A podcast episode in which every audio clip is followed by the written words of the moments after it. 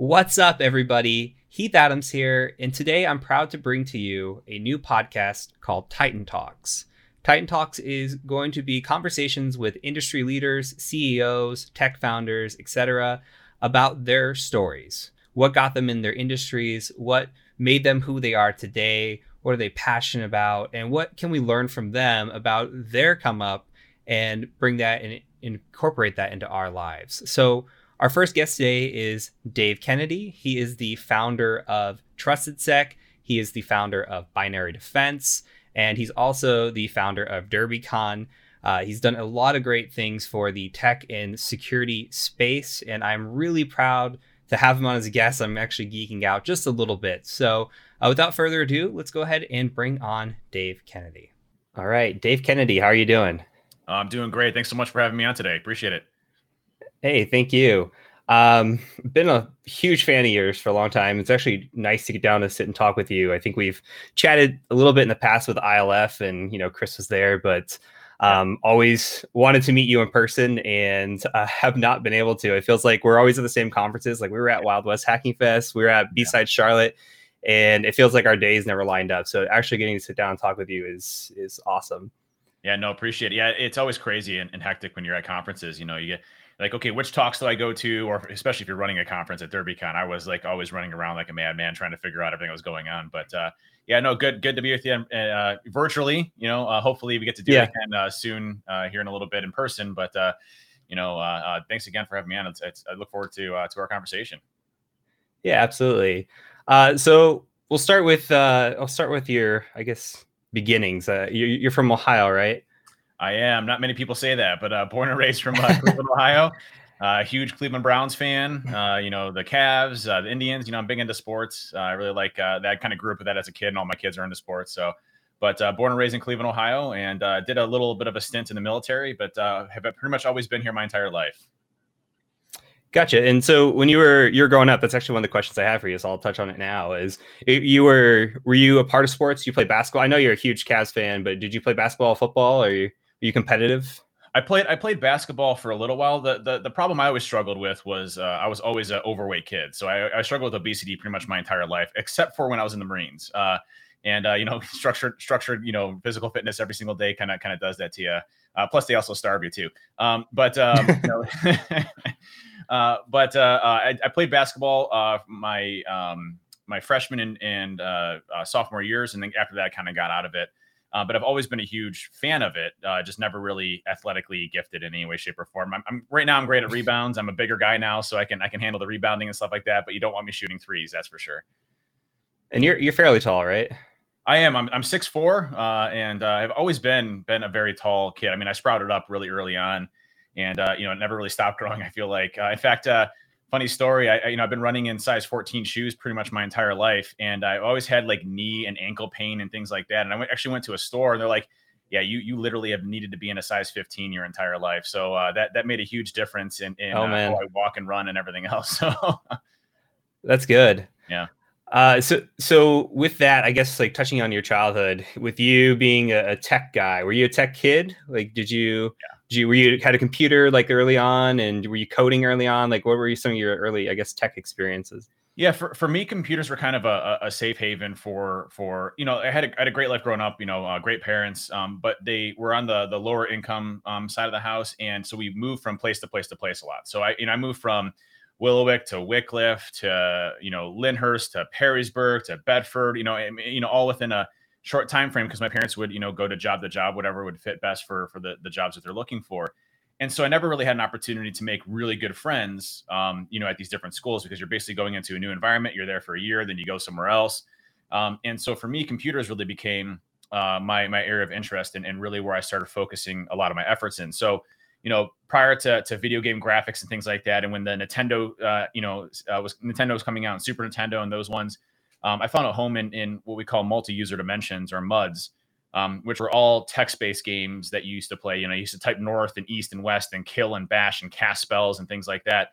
And ended up becoming a mod for one, and started picking up a lot of C programming skills back then, because I ran basically a very, very large MUD with a bunch of other folks. And so I started getting into programming at a really young age, developing games, things like that. and started really homing in. And this is really when security was starting to get, fairly hot around, 1995, 94. And, obviously DEF CON started coming out, and, had all these really cool folks like the Cult of the Dead Cows and the Shmoo Group and all of those. And, kind of this excitement around the security industry. So I really started taking a major interest in cybersecurity in its early stages and trying to learn from there, playing around with early Trojans like Sub 7 and things like that, trying to figure them out. And, I think I got my Windows 95 box compromised and someone was ejecting my CD, back and forth, when I was in an IRC chat room or something like that, when I was early on. Yeah. So trying to figure, computers out has always been a really big niche for me that I've always loved and really found my home in that. And then when I got out of school, I did horrible in school. Like I hated school. I'd always skip school and go play video games or, figure out coding or things like that, or build computers. And so I never really cared about school as much. And so when I got out of school and I graduated, I actually had to go to summer school to pass. I had a decision to make whether or not, I go to college, I go and try to find a job, or if I go into the military. And I almost joined the Army, but the recruiters at the Army station were not happy with their jobs. And they were all just disgruntled and kind of didn't like life. I'm like, well, do I really want to join a branch where everybody hates what they do? And I started walking on, I saw these four ripped Marines walking in sync, these muscles bulging. And I was this overweight kid. And I'm like, man, I want to be that, right? I want to be this muscular, ripped dude, that walks out of the thing and looks awesome. And so I went in and signed on the Marines dotted line, and I joined the signals intelligence side, the military intelligence side of the Marine Corps. And, they homed in a lot of my computer skills and learned a ton from them that I've been able to use that to progress throughout the rest of my career. So was the decision to join the Marines something that was, something you had in your mind, not just the Marines, I guess the military, was that something you had in your mind for a while, as growing up, or did you have an idea as to what you wanted to be? Or is that something that just kind of spawned after, I'm not sure where my grades are at. I don't know if I'm going to get into college. So maybe I'm going to go into the military. What was your decision making there? Yeah. I knew that academia wasn't really my area of focus, right? Because I just didn't do well at school. I didn't enjoy studying books and I have a tough time learning from books. I'm a hands-on person where I have to do it myself and figure things out and kind of figure out a puzzle. And it's perfect for security because you're literally doing things that no one's ever done before and you have to figure out this puzzle. So it just racks your mind. I mean, there's times where, I'll run into an issue when I'm coding and my wife knows like Dave's basically non-communicable than the rest of the day today because he can't figure out this problem. I can't communicate with him because his brain's just, going like this, trying to figure out this issue. There's times where I've woken up at 2:00 in the morning and then figured out a Python issue and then, rewrote my code and figured it out. So, my mind works a lot differently than I think folks that traditionally can learn off of books and learn from other folks. And so for me, hands-on approaches was always a big deal. And, so I knew school wasn't the right option for me, especially coming out. And I was like, well, I can go and I can try to find a job, around the computer technology space, IT space, maybe even security. At the time, you didn't need a lot of experience to join the security. You didn't need a degree, or you didn't need a certification or things to that effect. It was really kind of an open playing ground in its early adoption. And I looked at the Marines. I was like, well, one, that's going to give me some discipline that I didn't have. Two, weight has always been a major problem of my life. And the Marines will put me into a structured program where I can make myself better and improve myself. And three, what was really nice about the Marines and the Navy is that when you take your ASVAB test, which is the aptitude test to what your scoring is going to be and what you're called your MOS, your military occupation school, is going to be your job. The Marines and the Navy are the only ones that guarantee you your job profession. So when I tested high on the ASVAB, they're like, hey, you can go into whatever you want to. So I'm like, well, I'm going to go into signals intelligence because I want to learn about UFOs, right? And obviously being a 17-year-old kid, I'm like, I'm going to have a top secret clearance. I'm able to figure out if there's aliens, and I can also do computers and some cool stuff on computers and hacking crypto and things like that. And funny story, my buddy Sean, one of my best friends growing up as a kid, right before I went into the military, I had my top secret clearance. I'm like, listen, man, if I call you at 2:00 in the morning, I just say, yes, there's aliens. And I hang up the phone, right? I never made that call, unfortunately. It's one of those ones where you're like, as a kid, it was an exciting opportunity for me. And what was really great about the Marines is that it really homed in my area of expertise, of focus on what I wanted to do. And I got really lucky of where I was stationed at. I was really able to apply a lot of my computer skills into a really up and coming area, which is cyber warfare, in the military intelligence side, which really, you know, was relatively new adoption wise for using that inside the military itself. So it was a great experience, learned a lot. For me, the military was one of those things that really kickstarted my entire career off. And I really look back at it as like, it's one of the best decisions I've ever made in my entire life, you know, looking back historically. Gotcha. And so you come out of the military, right? And so what, 2005, is that pretty spot on? Exactly. Yeah. Okay. And so are you knowing what you want to do next when you leave, or do you have a job offer in place, or is it kind of like, hey, I know I want to work in cybersecurity, but I don't know what I want to do yet? Yeah, you know, when I was getting out of the military, I was pretty active, at least on the surface, around a couple of different groups. IRC was really big then. Internet Relay Chat was really big then. Still is now, but you know, there was these different groups that I kind of hung around with. But one of the core groups that I hung around with was a group called Remote Exploit, which you know, eventually became the offensive security folks. At the time, you know, it was Mutz and a few other folks. They had created a distribution at the time called, I think it was WAPIX and IWACS. Eventually, you know, Auditor was a competitor at the time, and eventually, you know, became Backtrack, and eventually became Kali Linux. And I became very good friends with Mutz, Maddie Arahoni, that started that whole kind of group. And Mutz was really one of the key people, I think, that, you know, when you come into this industry, finding somebody that will dedicate time and that will be your mentor and that can teach you, I think is extremely important, because you know, there's a lot of people that you can learn off from an experience perspective. And that's the biggest thing. Like, I'm a sponge when it comes to information. Like, you know, if someone's done something, I can look at that and I can say, okay, how did they figure this out? And how can I figure this out in my own way? You know, and that helps me learn, as well as somebody to guide you forward, and where you should go based on what you want to do. You know, Mutz was really in tune to that and really took the time to help other people out.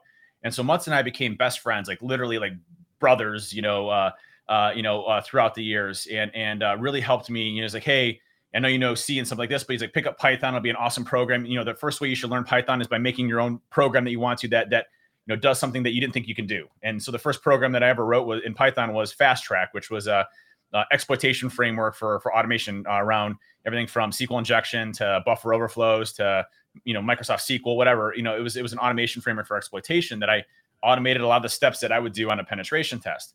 So, you know, IRC and a community was really big for me, you know, kind of getting out of the military and as I started going into the civilian life.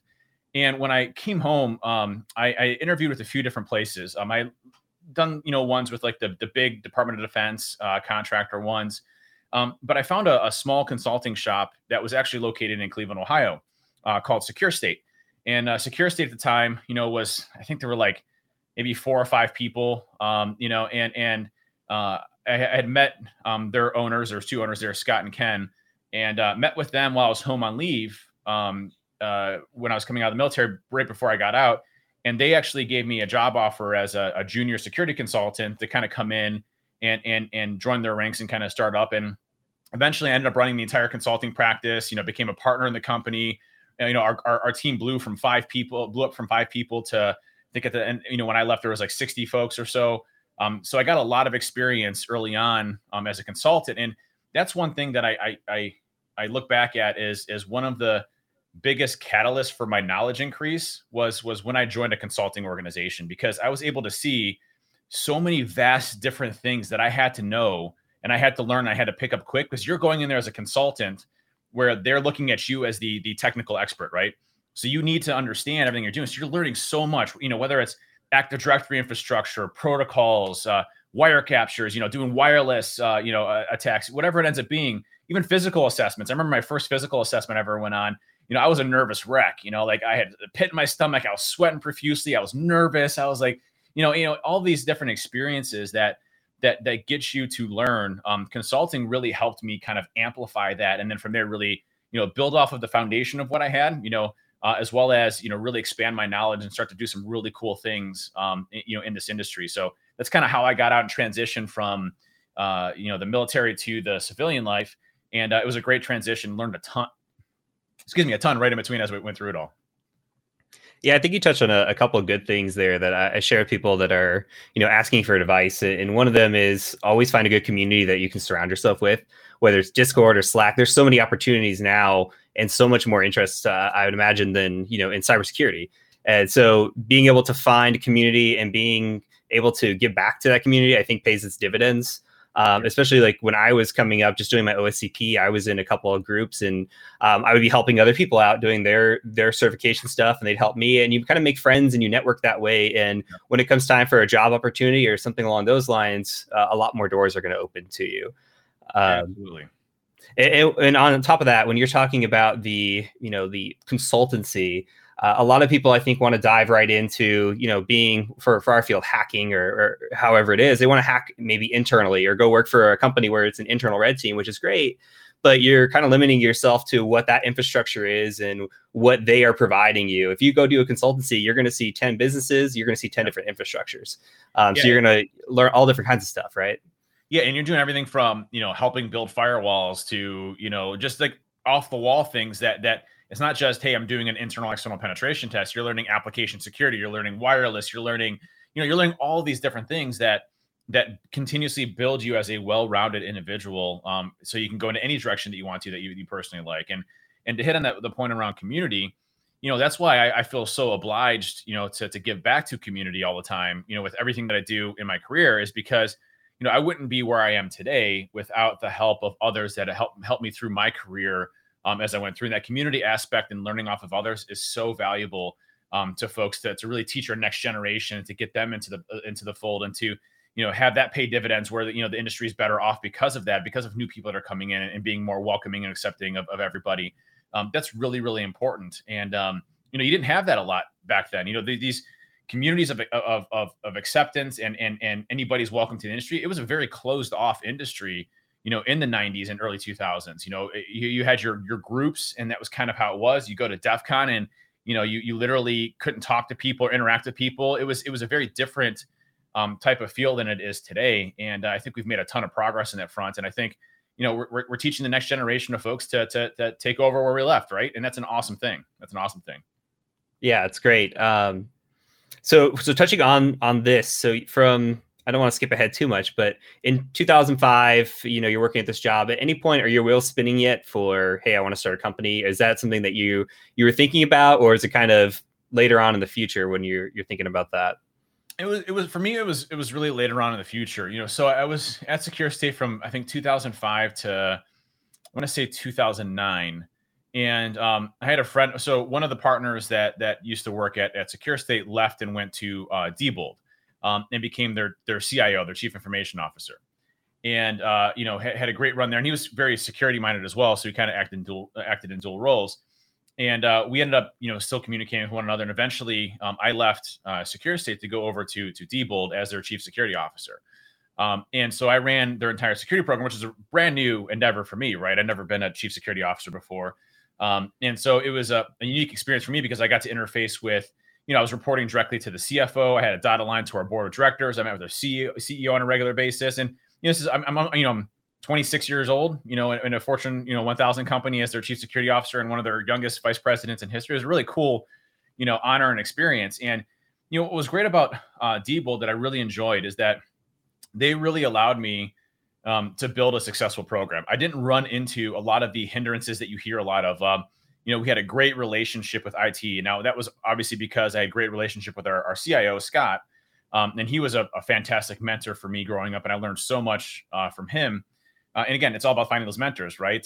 He taught me the business aspects of things, whereas I was heavy on the technical side. So that balance between communication, understanding people, understanding the business, and being able to apply that from a technology perspective made me really successful. And so I established friends and relationships within Diebold. I used to buy the IT folks beer and pizza, especially during late nights if we had emergencies or things like that. It was really camaraderie amongst all of the teams to ensure that we were all successful. And I'd take blame for things, especially if it was my fault.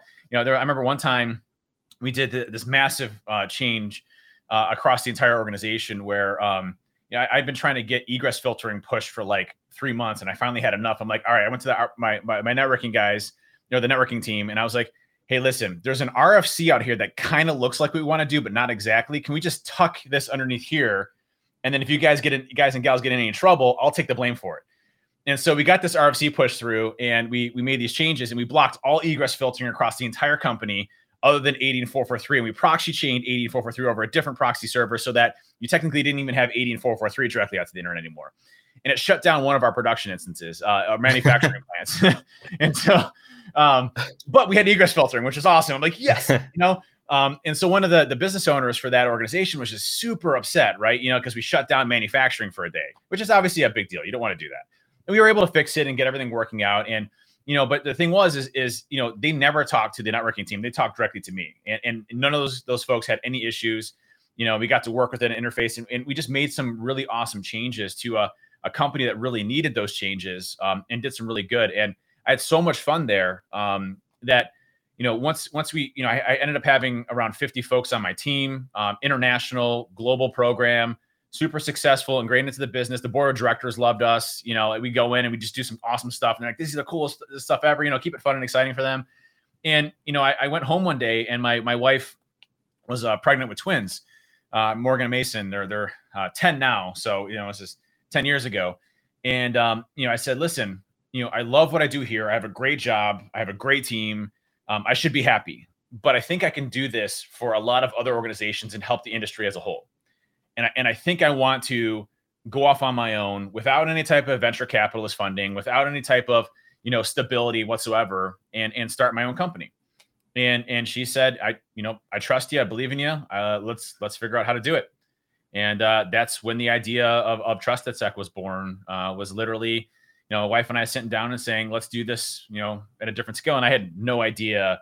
And I thought, hey, you know, I'd have 3 to 5 people, you know, and we'd be doing some awesome work and stuff like that. Now we have over 100, and I have Binary Defense well over 100, you know, almost pushing the 200 mark. So an employee, you know, almost 400 employees worldwide. Would have never had any idea that it would have taken off like it did. So it was such an amazing journey, and one that I look back at. I'm like, man, I was crazy to do that. You know, I wouldn't do that now, but it worked out really well. Yeah, and spousal support's, I think, incredibly important when you're sitting down, you're doing this. I think that's one of the things that I advise people if they're talking about getting into a business is you got to have complete buy-in. If you're both not on board, then I think your life's going to be a living hell, you know, because it's a big risk, especially if you're self-funding. You got a big risk going out there and doing that. So what was your funding strategy going in? You're bankrolling this yourself. Do you have a year's salary saved up? What's the strategy to bankroll going into a business like that? Yeah. So first and foremost, on the point of your spouse, I mean, Erin was definitely my rock on this whole thing. And she is my balance to my ideas and craziness when I go through things, right? So she took over, you know, doesn't have a finance degree. She figured out, you know, hey, how do we start an LLC? How do I do the financing and books? You know, she took over all of the financial aspects of TrustedSec when we first started, so I could focus on, you know, sales and actually doing the work itself, you know, the technical work. When you're going into a business, you know, finding what you do well and only focusing on that and not a broad spectrum of things that you might do average or sub-average is really important. So define your services, number one, right? You know, hey, so when I first started off, you know, I focused very heavily on technical services such as application security and penetration tests, right? Because that's what I did really, really well. And eventually we got into risk assessments and things like that, and kind of went into PCI and all these different other areas. As the company expanded, we had people in those areas that was their area of focus. But starting off, focus on what is good for you first and foremost, and what you know the best. To fund this, we had about 6 months of payroll, which is cutting it a little close. To be perfectly honest, you typically would want to have about a year or so, because what happens is that even if you have work lined up, you know, by the time you get through their ability to accept the proposal and their ability to pay for that proposal, you're looking at a very long period of time. So what I did, you know, early on is I, you know, obviously established a website. I reached out to a number of folks that I have linked with before in the past, that I have a good relationship with. And I said, hey, I'm looking at starting a new company. Here's the services I'm offering. Would you consider me for work, you know, down the road as things come along? And a few of them came back and said, let me know when you're ready. You know, we need this type of work done. Just let us know, and we'll get you on the books. So I had a few different organizations lined up for providing services for, because networking and establishing relationships is extremely important in all of this, right? Because, you know, what's going to differentiate you between the big four, you know, going against the big four, or going against, you know, all of these different companies that are out there.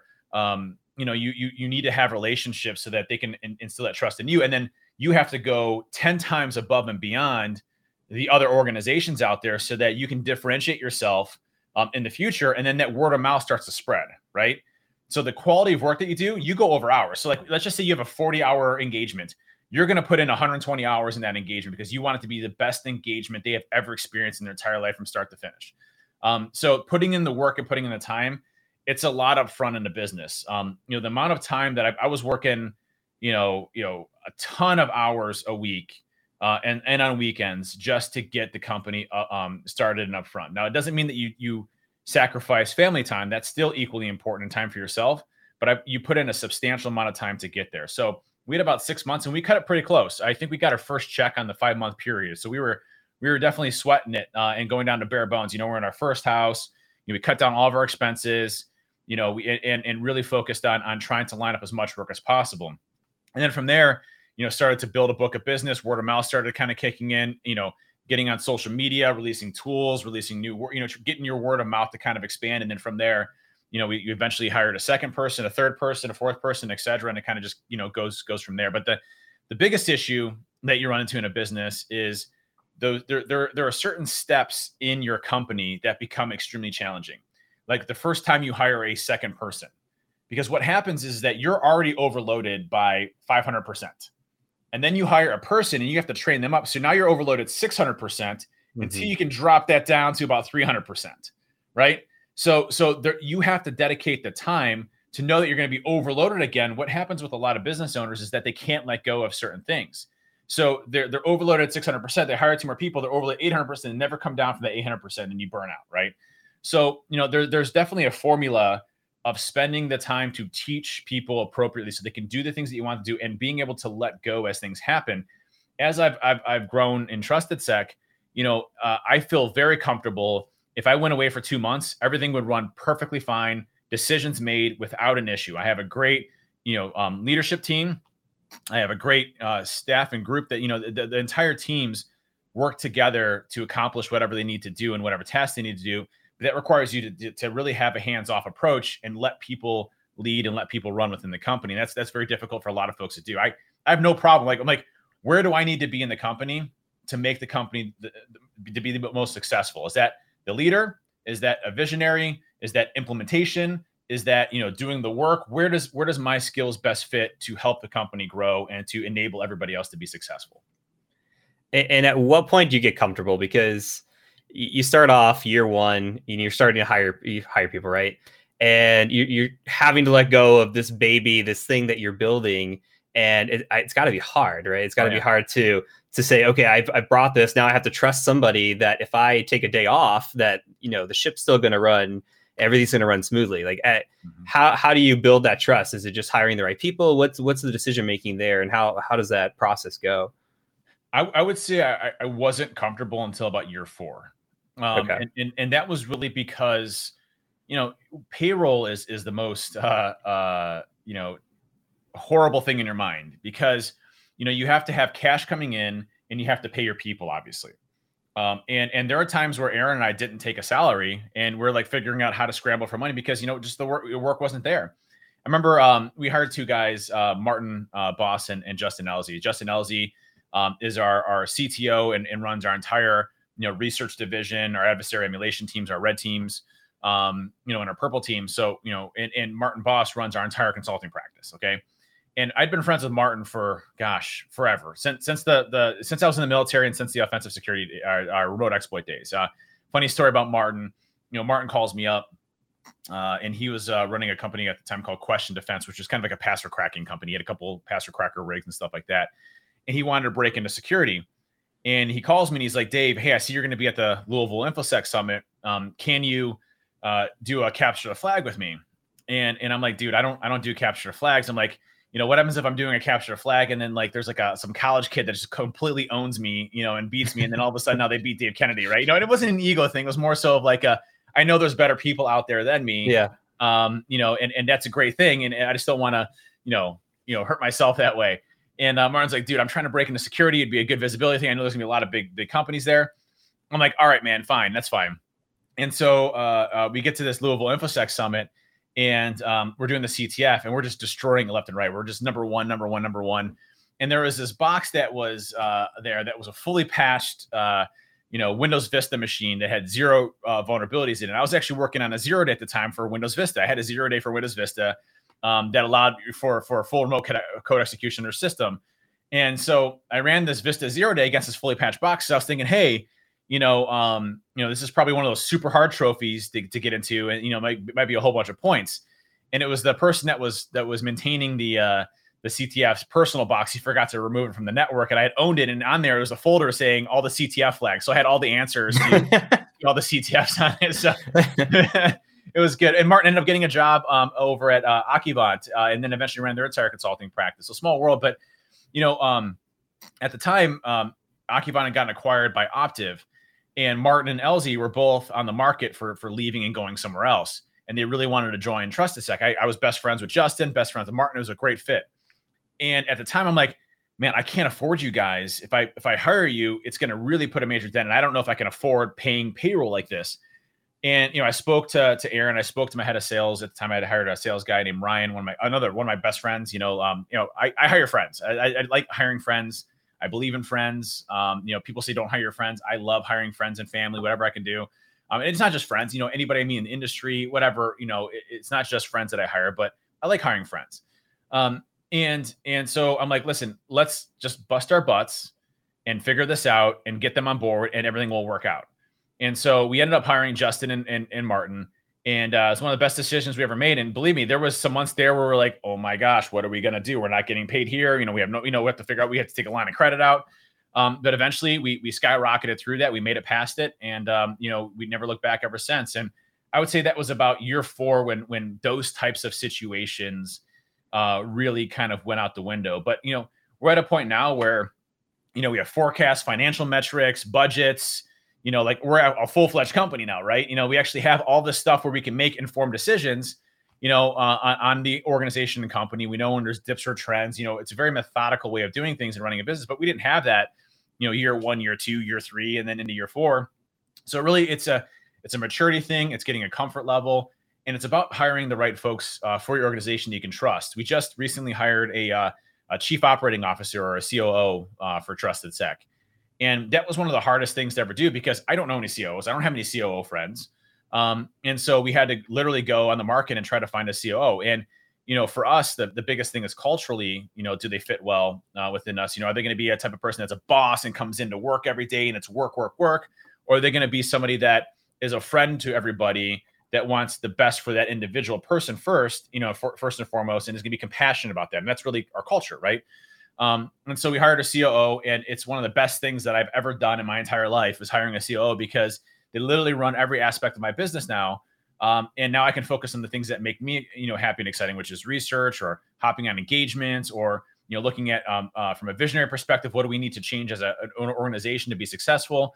You know, so I get to do a lot more of the fun stuff that I do. And I have somebody that literally runs the day to day.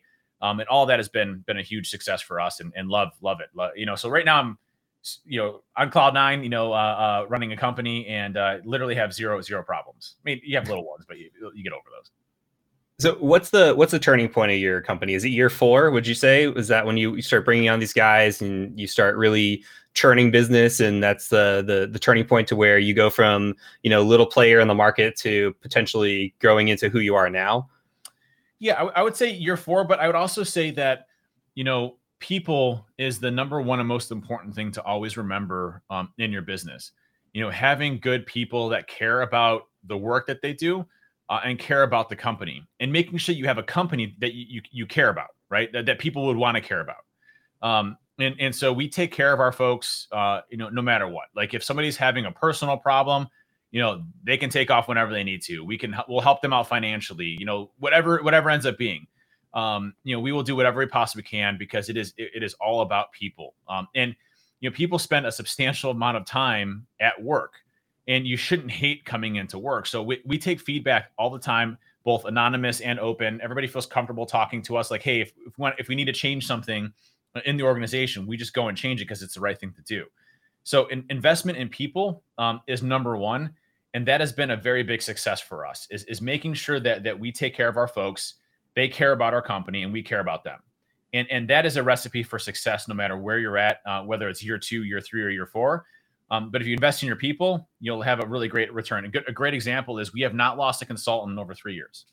At TrustedSec, that's amazing. And for the ones that we do lose, it's like, family, things where they're relocating to a different location and they want to go to more of a corporate job versus consulting. And we're still great friends with them, and they can come back anytime they want to. It's not a bad thing in any way, but we just don't lose folks because we take care of them. And we really want the best for them, for their families, and for everybody else. And so I would say for us, the big turning point was probably, year three or year four for us, where we felt super comfortable about the company, its growth, and then, putting in the positions to be able to make people successful. And also promoting within as well. I think that's really important, is that, giving people the opportunity to grow in their careers and to do that, as long as they're a good fit for that, right? Absolutely. So let's talk about, I guess, a time. It sounds like an interview question, but let's talk about a time where maybe you messed up or screwed up. Do you have a screw up story that's kind of like a big lesson learned as you're starting out, or? You screw up all the time, right? Yeah. I look at screw ups as, not necessarily something you messed up on, but a learning opportunity to get better, right? I remember when we first started TrustedSec, we didn't have a legal team behind us, right? You don't have a legal department or anything like that, or, even a third party really, because it's so expensive. And, I remember the SLAs that we had and the MSAs that we had were literally off of Google. And I remember they had UK wording in there. It was data privacy of UK. We're only doing work in the US. So it floated for 3 years until we actually had a legal team. But someone in a legal department was hey, it's all structured around the UK stuff. You guys literally have no, protections whatsoever in any of this language. Is that what you're intending to do? I'm yeah, no, that's not what we intend to do. So there are things you learn, throughout the business side that you figure things out, and there are times where, you make, poor decisions, whether it's, hey, we're going into the service offering. You don't really think it out. You don't really have the right technical, right ability to go and do it. And you kind of thrust into things that are kind of out of your sweet spot, to go and do. And it obviously leaves a negative impression. We really don't have unhappy customers, but I can count on one hand, a couple that we've had. And the reasons why is because of poor decisions that we made of taking the work on, or, doing something that we shouldn't have. I think, when you look at some of the other areas around that is, how you structure a company and putting people in positions that they may not want to be in, just thinking hey, they want to be in management, right? And so you want to promote them, but they don't want that. They want to be technical, or they want to focus on areas, and, putting people in positions that they don't want to be in. So they're unhappy and you end up, they get disgruntled or want to leave or something like that. And you can obviously fix that, but, listening to your people and what they want to do. I mean, I think a lot of the issues come down to personnel, and making sure that you're just listening to people and making the right decisions, and making sure that you spend time to actually go through and working out problems versus, kind of tucking underneath the rug or not paying attention. But I don't have any big ones that I've made, where it's cataclysmic, could have been the end of my company, sure. In any way, shape or form, we've worked through issues, quite a bit, as you go along and, you learn as you kind of grow and those experiences make you stronger in the future. Yeah. So for me, same thing. I think it's learning experiences, regardless if it's, every screw up's an opportunity to learn something from, year one for me, I was talking to two different companies and, I was quoting one and they had both these companies about the same size network, and quoted one and quoted around $30,000, and somebody else comes in for around 60 and they go with them. And I'm okay, obviously I think I underquoted this. So yeah. Next company comes in and, they come around and I quote them 60,000. They're all of our bids were at 30,000. Well, what the hell am I doing wrong? And it's a time to sit back and realize that value and goals and everything are important. Are these companies coming in because they're checking a box? Or are they coming in because they want you to go in, fine tooth comb, find all the vulnerabilities and, have a real established relationship? What's the budget? What are the questions that you're not asking? And losing two deals immediately off of, potentially $90,000 in your first year. But it's a valuable learning experience that you can take back and use again and land new deals that maybe you wouldn't have in the future. So, mistakes that you learn from. How to communicate with customers is still something I learn every day, because you're dealing with, dynamic folks that are just different. And every single time you go into a new company, mm-hmm. Their objectives are different, right? So, some folks are hey, I just need a checkbox, right? I need to get through my specific compliance for the year. Other people actually care you know, and want you to go through. And, you know, we are not the cheapest organization in, you know, at all. We have our, you know, we pride ourselves on having, you know, extremely well talented folks, and that costs, you know, money to have those salaries and those payrolls and everything else that's part of it. So we are definitely not the cheapest. Right. And you have to communicate that to customers to let them know, like, listen, when we come in, we're going to do the absolute best job that we humanly possibly can. And, you know, and that includes, you know, if it's necessary, going above and beyond what the statement of work is and going over hours. Like, we'll do that for our customer. Right. You know, if it's the right thing to do, but, you know, you're absolutely right. We've lost engagements where we're like, hey, you know, they say that the budget for this is, you know, 50,000. So we come in at 30,000. They go with somebody at 70,000. You're like, what the heck? You know, like, yeah, you know, like, you know, so, you know, you definitely learn from those experiences and try to figure out like this. And you don't necessarily need to be the cheapest, but you have to be a subject matter expert in your area of expertise and have a, you know, superior product to what you're going after. Yeah. And you get that. I think a lot of the times that we get the salespeople or people on the other side that come to us and they say, well, you know, so-and-so can do it for a third of the price. I'm like, okay, well, what's so-and-so's reputation? You know, who are they in the market? What do they do? Why, you know, just because somebody's the cheapest doesn't mean they're going to be the best at what you do. So you gotta, you know, I don't think that the price point of being the cheapest is the way to go in business, but I think the reputation and the value that you can bring is a good selling point. And, you know, if they end up going with the cheapest and they end up getting breached, saving a few $1,000 versus the, you know, potential millions that it could cost is in the long run, you know, that's a selling point too. So couldn't agree more. So with this, so you start up at some point, the second company, right? Binary Defense. So when does that come in? Is that same time frame? Is that once you get the ball rolling on TrustedSec? When does that like actually start happening for you?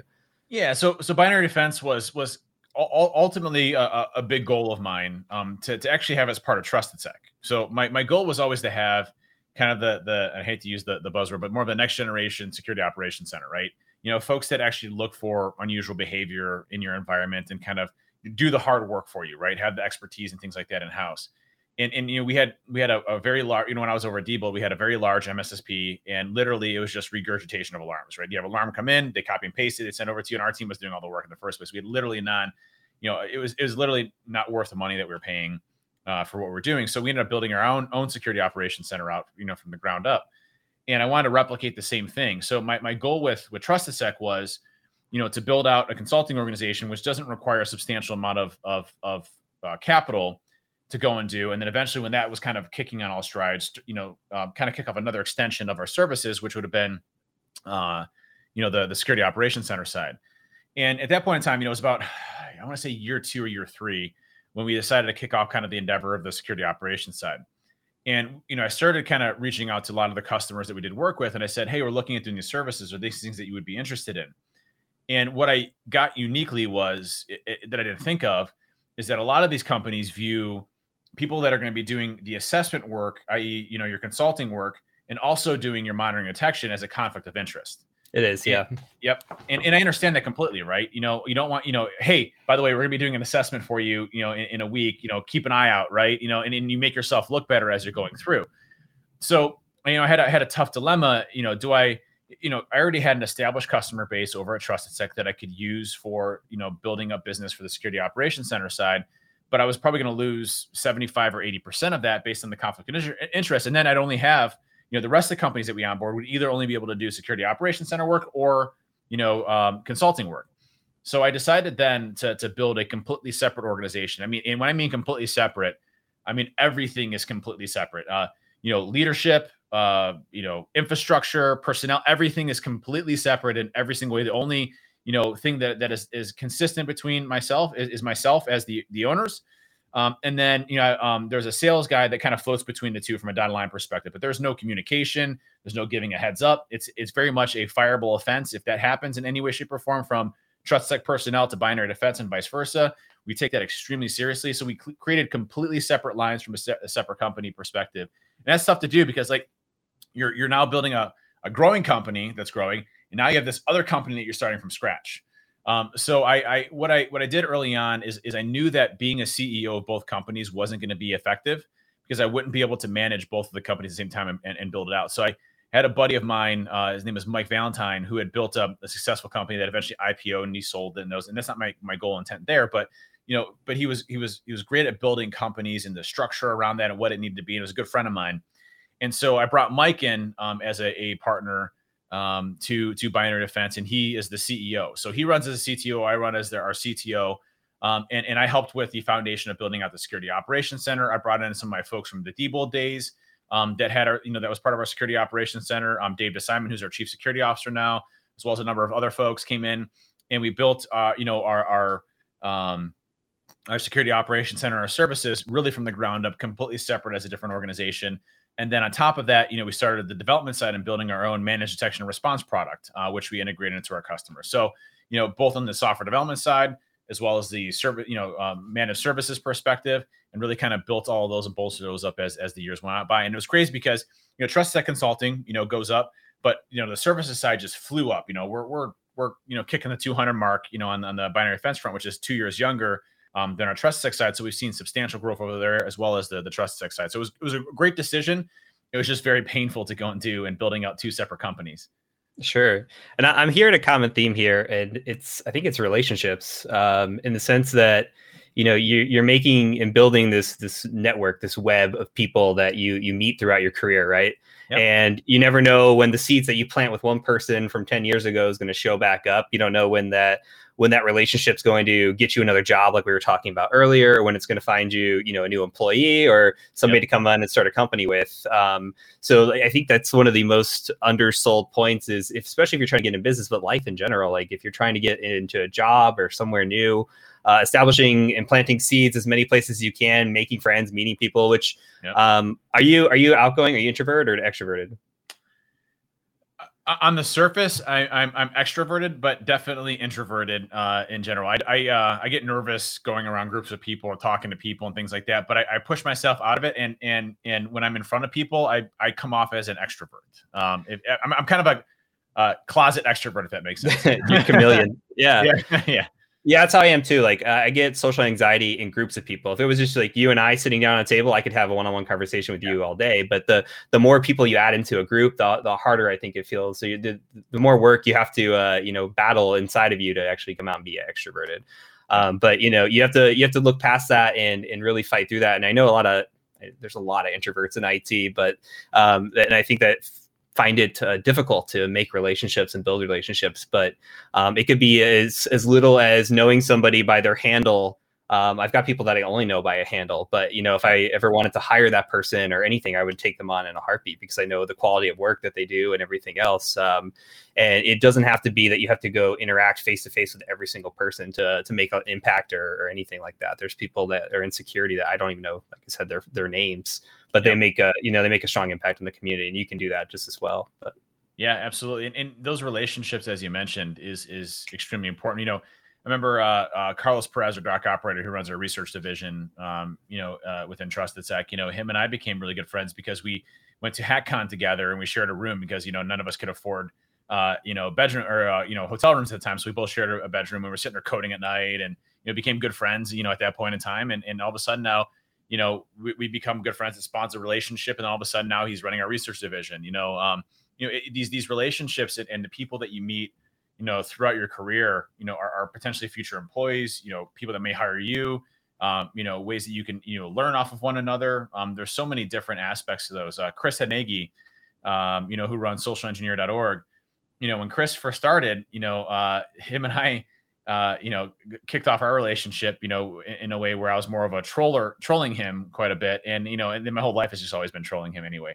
But we became best friends, and eventually, we partnered together and worked together, and, all of these relationships that you start throughout your career is really important. And that's the biggest thing, I mentioned, being kind of a hidden introvert or hidden extrovert, it's, you you got to kind of overcome that. When I first got out of the military, I was so nervous talking in front of people and giving presentations. I remember the first presentation I ever gave, was right out of the military in 2005. It was at the Information Security Summit, which was the first public speaking engagement I ever gave.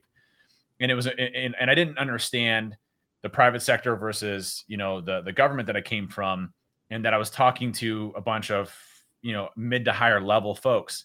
And my first talk was all about like the ins and outs of like aircrack NG, you know, web encryption and how to break web, you know, and which was cool, by the way, back in 2005, you know, and so, you know, I gave this whole demo. I had like a wireless access point set up. I was, you know, doing the, you know, packet injections. I'm showing it and I'm, you know, like all this other stuff. And these people were like, what the hell is this guy doing? Like, this isn't the right type of conference for this. Right.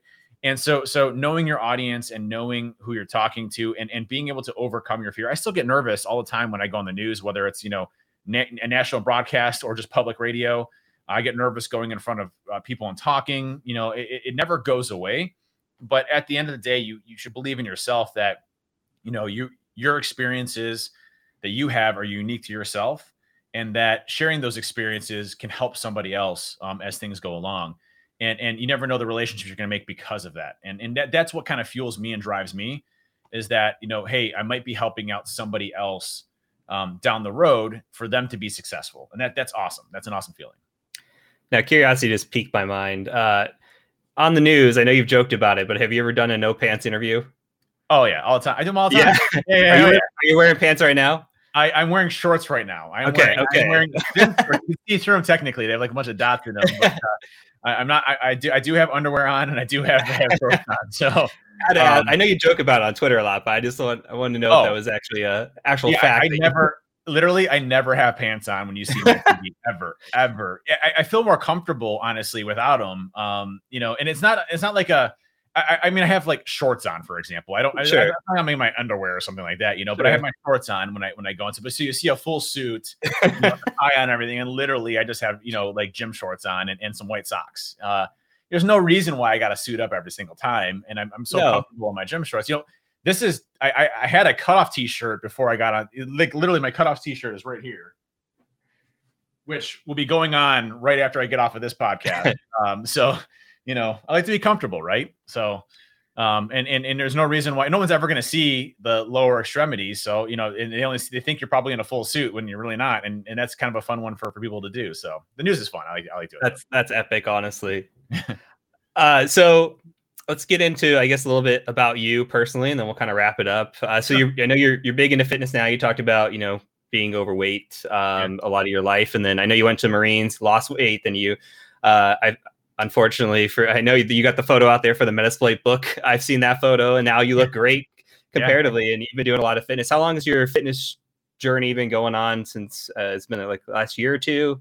You know, how's that kind of changed your life? You know.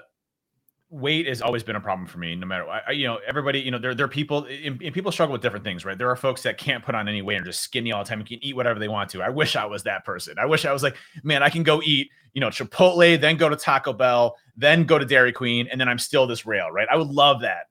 But I, unfortunately, you know, for me, my metabolism and just how I've been as a kid, you know, I've always struggled with obesity. I mean, you know, in my highest weight, I was 315 pounds, you know, and so this was in 2010 or 2011 when I was my highest. And you know, I at that point in time, I started having a lot of health issues, and I had to have heart surgery. So I had heart surgery to correct something that was basically driven from my weight. It was called atrial fibrillation. I should not have had it as young as I did.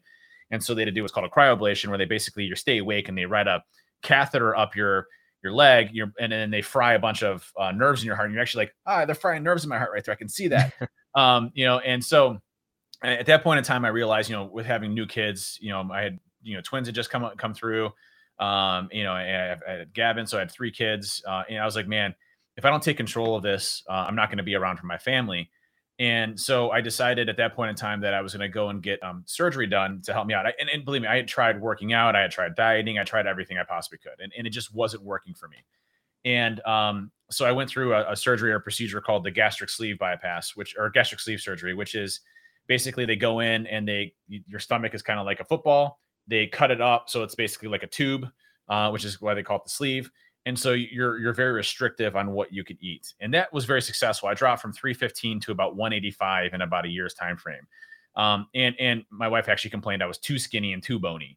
But, you know, as things progressed, I started gaining more weight again. And I started progressively going back up and up and up. And the sleeve is a tool to help you be successful. But at the end of the day, you have to be disciplined enough to be able to do that. And about 8 months ago, I was just, getting to that point again where I'd hit my max, I hit a heavy weight again. I was at 225, which is the highest I'd ever been, since the surgery itself. And I just knew I was getting out of control again.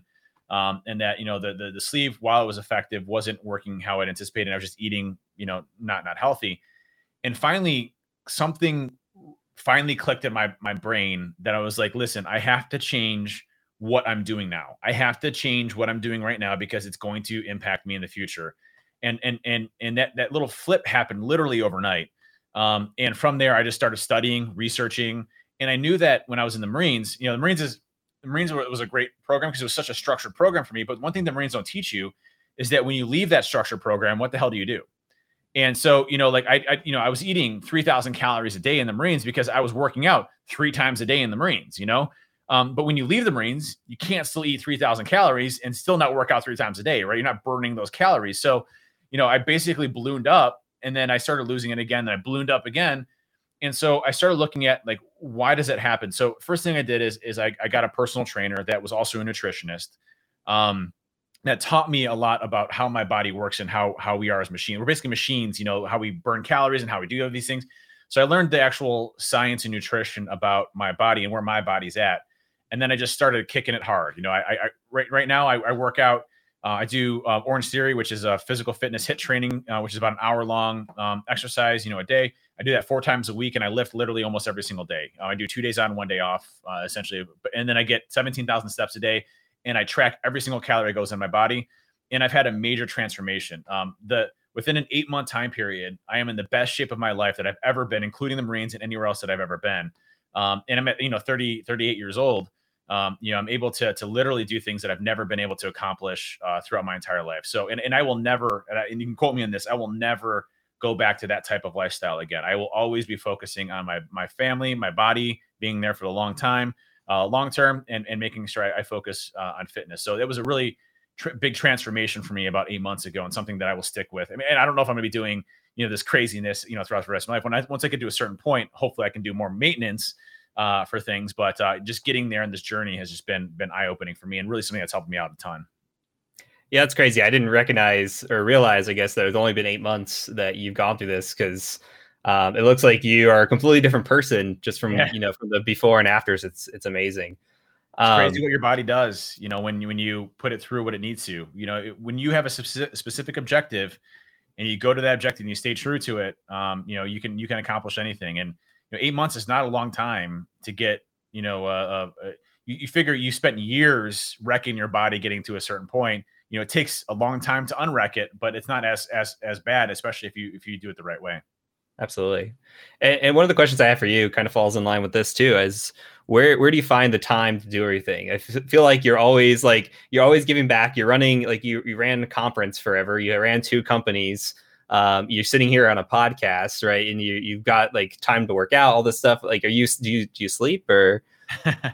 Sleep is actually really, really important. I get on average, 8 hours of sleep a day, is where I try to focus on, is my sweet spot for how my body reacts to that. It's really about time management, right? It's about, focusing your time on the most heavily pressing things in your life. And there's a book I really like. It's, right here. Chris Nickerson from Lara's Consulting told me about this book when I first started TrustedSec. And I literally structured TrustedSec just like this book. And it's called Rework. And it's from the guys over at 37 Signals. And it's basically throwing out all of the things that you're taught in business schools and doing things more for yourself and for time management and for your people. And that has really helped me out a lot. Instead of having 2-hour-long meetings, hey, why not have a 15-minute standing meeting with the people that need to make the decisions, and from there things execute, right? There are things that you can do from a time management perspective to maximize the amount of time you have. And I literally live by my schedule. If it is not in my calendar, I am not doing it. So my workouts, when I can get lifting in, when I have to take the kids to swimming practice, all of that, my days are literally meticulously planned throughout the entire day, and then giving myself time for myself, right? Whether that's playing video games or that's figuring out something new to code or to write. I give myself time to go and do that, as well as obviously ample time for family and things like that. So, as soon as 5 o'clock hits, I'm with family, right? and I'm with family until 10 o'clock at night. And then from 10 to 11 or 10 to 12 sometimes, you know, I'm doing my own thing. And then I go to bed and then I wake up and do the same thing, right? So, you know, time for your family, time for yourself, time for work, you know, all of those things can be prioritized and you're not going to be able to accomplish everything. That's just impossible. So, you know, things are going to drop, you know, but those things technically aren't really important. You know, especially if you didn't prioritize them high enough, eventually they might, you know, somebody might get pissed. You didn't respond back to them in a certain period, you know, time period, you know, eventually that bubbles up to important. Right. But at the end of the day, your goal is to fit whatever you possibly can that is important to you and for you to accomplish and for you to manage that time effectively. So, and again, having people with you that help you along that journey as well. You know, Martin, I can't say enough good things about my leadership team. I mean, Chris from a sales perspective, you know, Ryan from a sales perspective, Brian from a scheduling and management of our project management for our teams, Eric from a COO perspective, Martin, who runs our consulting practice, Elzey, who's our visionary and really focusing on what we should do next. You know, that team itself and the folks underneath them that are really striving the way forward. I mean, they do, you know, a lot of work as well. So it's a team effort, especially from a company perspective in how you do things. I mean, Martin, I don't know how he gets everything he does. You know, you talk about me, I look at Martin, I'm like, how do you do all that, Martin? Like, how do you fit all that in a day? I don't have no idea how you fit that in. He's like, man, it's just how I work, you know, like I get my stuff done and I still got time for family and everything else. He does the exact same thing I do. So it's just making sure you find time for yourself, find time to get the things done and bubbling up the things that are most important for you. Yeah, I think that's some really good advice, honestly. I see a lot of posts, especially on LinkedIn, occasionally on Twitter, where people are like, you know, you're starting out a business, you work in a company, you're going to be working however many hours and like your life is dedicated to that. Well, yeah, okay, you can dedicate your life to some of it, but if you give up on your family time or your support systems and everything else that's also important, your foundation's going to crumble. You can't just stand on one leg the entire time. So especially your mental health too. If you're just doing all that and like the video gaming, like you talk about, for me, that's huge for, you know, spending time with my wife or going on a walk or just taking time to decompress. Yeah, you do work a lot, but at the same time, like making sure that you maintain the relationships that are the most important to you, I think is critical to being successful and you know, having that support system around you too. Yep. Completely agree. So you're a car guy, right? You got a DeLorean. I do. You got a Tesla. Yep. By the way, open butthole, I've been using that for like a week now. Isn't that amazing? Yeah, it's amazing. I mean, ridiculous. My kids are like, yeah, can I do the open butthole thing? I'm like, go for it. Like I was at Boy Scouts the other day with the kids and like the whole troop was around there and the kids were like, Tesla, open butthole. And everybody's like, that's the coolest thing ever. I mean, just so stupid, but what an amazing car, right? I called my wife immediately. I'm like, you've got to go to the car. You've got to do this right now. This is like a pressing issue. I just couldn't believe it. It was awesome. It's funny. I told my wife about it and she's like, really? I'm like, okay, go get the camera, record me. And like, as soon as I learned about it, we're in the car, in the garage doing open and close butthole, you know, to close the charging port. For those that know what we're talking about, when you say open butthole, it opens the charging port. When you say close butthole, it closes the charging port. Obviously an Easter egg that they put in there. Obviously, never thought I would be saying open butthole to a car and it would do something. So we're all kind of blown away. It's stupidly funny humor. So yeah, there's the my balls are cold. We'll turn on your heated seats. There's some great ones in there. I saw somebody linked a whole list of them, and I was just looking through them. They're amazing. So good. Are you a car guy, or is it just kind of like is the DeLorean and stuff like the nerdy side of you? Tesla can be nerdy too. It's kind of a tech car. Is it more that you're a car guy, a little bit of both, or? I'm more on the nerdy side of the house, not necessarily on the car side of the house. Justin Elzey on our team is just a car fanatic and builds his own cars from like the ground up and stuff like that. You know, for me, as a kid, I've always wanted a DeLorean. I always wanted to have my own time machine. Time travel to me has always been the most fascinating thing ever. And you know, I'm a huge Star Trek fan. You know, everything about time is anything fascinating. Quantum Leap, you know, like you name it. And so, you know, for me, Back to the Future was always like the core movie as a child of how I envisioned time travel to be, right? And you know, I always thought, you know, when we got to 2012, it was going to be just like the movie predicted, you know, from Back to the Future 2. I'm like, oh my gosh, we're going to have flying cars and hoverboards and all sorts of stuff.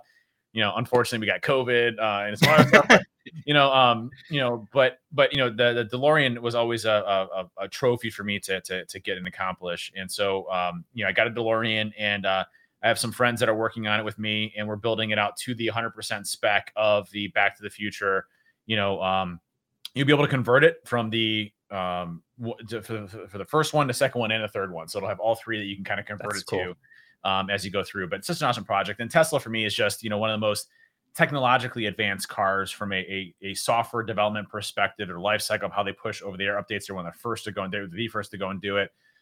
You know, to me, Tesla is just a fascinating company, that their model, how they do things. They're a software development company first, car manufacturer second. You know, there was recently a Joe Rogan podcast with Elon Musk, and Elon was on there talking about, you know, how they made the Model X, which is their SUV. And when they went into the design phase, they didn't think about it from a car perspective. They're like, how much cool, badass stuff can we put into this car to make it the most amazing car ever? And he's like, there's never going to be another car like this. He's like, you know, we put like, you know, biohazard mode on it so that if there's ever, you know, a gas attack, you don't ever have to worry about that. Like, when is that going to ever happen? We don't know, but it sounds cool, right? You know, the Falcon doors are the worst idea ever from a design perspective. They're such a pain in the butt, but it looks awesome. You know, so like, you know, like those types of things, you know, when you love what you do, and you know, obviously I every time I crack up, I think about it is when they were doing the hammer to the window on the Cybertruck or the ball, and they both of them cracked. I don't know if you saw that. Yeah, I have. Yeah. I mean, you know, it's just like, you know, we tested it 30 million times, but exactly, you know, as soon as we go to do it, yeah. I love it. I mean, just the whole company and what they've been able to accomplish, I think is great. And it really pushed us forward from an advancement perspective. I mean, you look at all the car manufacturers, everything that they're doing now is on batteries, right? I mean, their whole research, you know, renewable energy, all of that stuff is what we're focusing on now. And that's what we have to focus on for the longevity of our race, is getting off of fossil fuels and, you know, going to clean energy and focusing more on, you know, protecting our planet and becoming, and look at the stuff he's doing with SpaceX, you know, trying to become a multi-planetary, you know, civilization. You know, you talk about disaster recovery, we're screwed if we get hit by an asteroid, right? You know, our entire race and civilization, our history, our culture, everything's gone, you know, if this planet goes away. So, you know, I like his visionary aspects of things and pushing technology to the future, to get to renewable energies, to become more of an interplanetary species. All that stuff to me is just an incredible thing. So for me, I'm a huge Tesla fan. Yeah, I read something about Elon the other day that kind of changed my perspective on how I look at things too, is that he doesn't take a car or a spaceship and improve upon it. He completely destroys the whole process and builds from the ground up the way he wants to do it, which is, you know, it's, you got to be a visionary. You don't reinvent the wheel, you recreate the whole thing, yeah. You know, so... And the way of thinking like that, especially in business or however you're going to take it, you don't want to just necessarily take somebody else's approach and just improve it. You might be able to find a better niche or something out there by taking it, deconstructing it, and doing it your own way. And that's exactly what he's done. And Jeff Bezos, same way, you know, they have that mentality of that. And I just think it's a really interesting way of approaching things.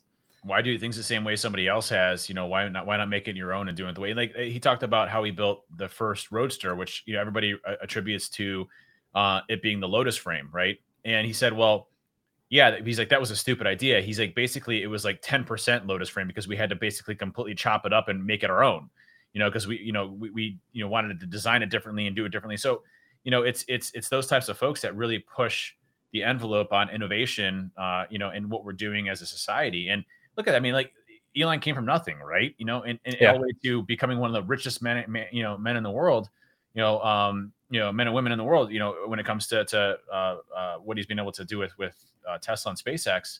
And, you know, it's incredible to see somebody come from nothing to something, because they are that type of visionary, right? And that's a really neat thing. And I think, you know, we'll see the ramifications of that for generation after generation because of what he's been able to accomplish. One person being able to change literally how a civilization moves forward. You know, that's crazy. Say you're part of that, right?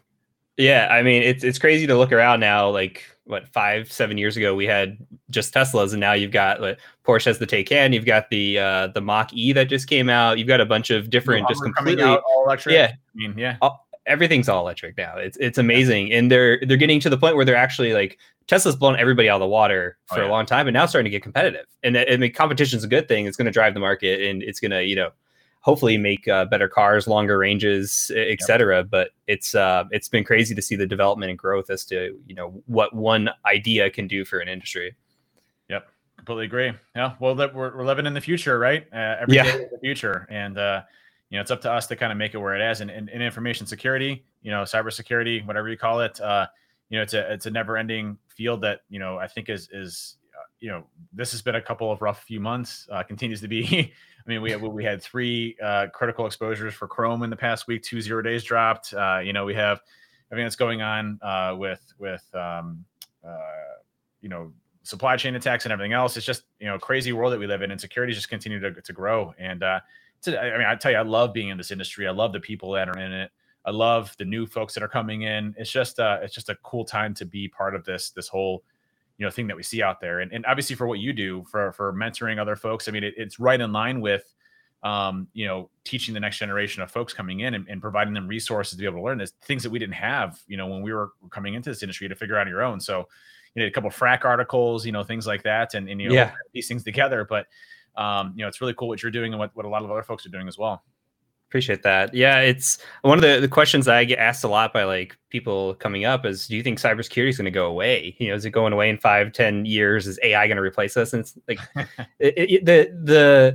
it's a cat and mouse game. But as defenses get better, the hackers will get better. And I don't think there's always going to be some sort of there's always going to be some sort of hack. There's always going to be the 0-day out there. There's always going to be something that's going to be exploitable. There's never going to be perfect security on anything. So if you think nation states are slowing down their R&D for weaponization of cyber, you know, you're not looking at the news at all, right? You know, yeah, exactly. Not going to stop anytime soon. So a couple more questions and I will let you go. Yeah.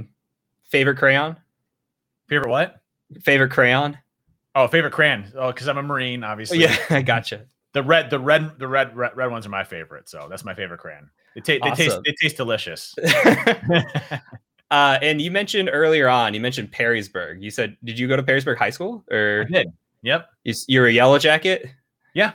Yep. Yes. So I went to Rossford. Not a lot of people know that, but Okay. That's where. I'm Toledo. I know we talked about in chatting. We talked about being in Cleveland, but I didn't know you were in the Toledo area at one point. Yeah, so that's interesting. Yeah, I was in Perrysburg for about 2 years before I went to Bedford and graduated from Bedford. So my freshman and sophomore year, I was in Perrysburg. So, gotcha. Yeah, small world, man. Small world. Yeah, we're probably same area, same time. Yeah. So cool. Well, that's all I got for you. I appreciate you taking time to hang out today and answering questions and just chatting your backstory. It was really great. I really appreciate it. Anything you want to plug while you're here?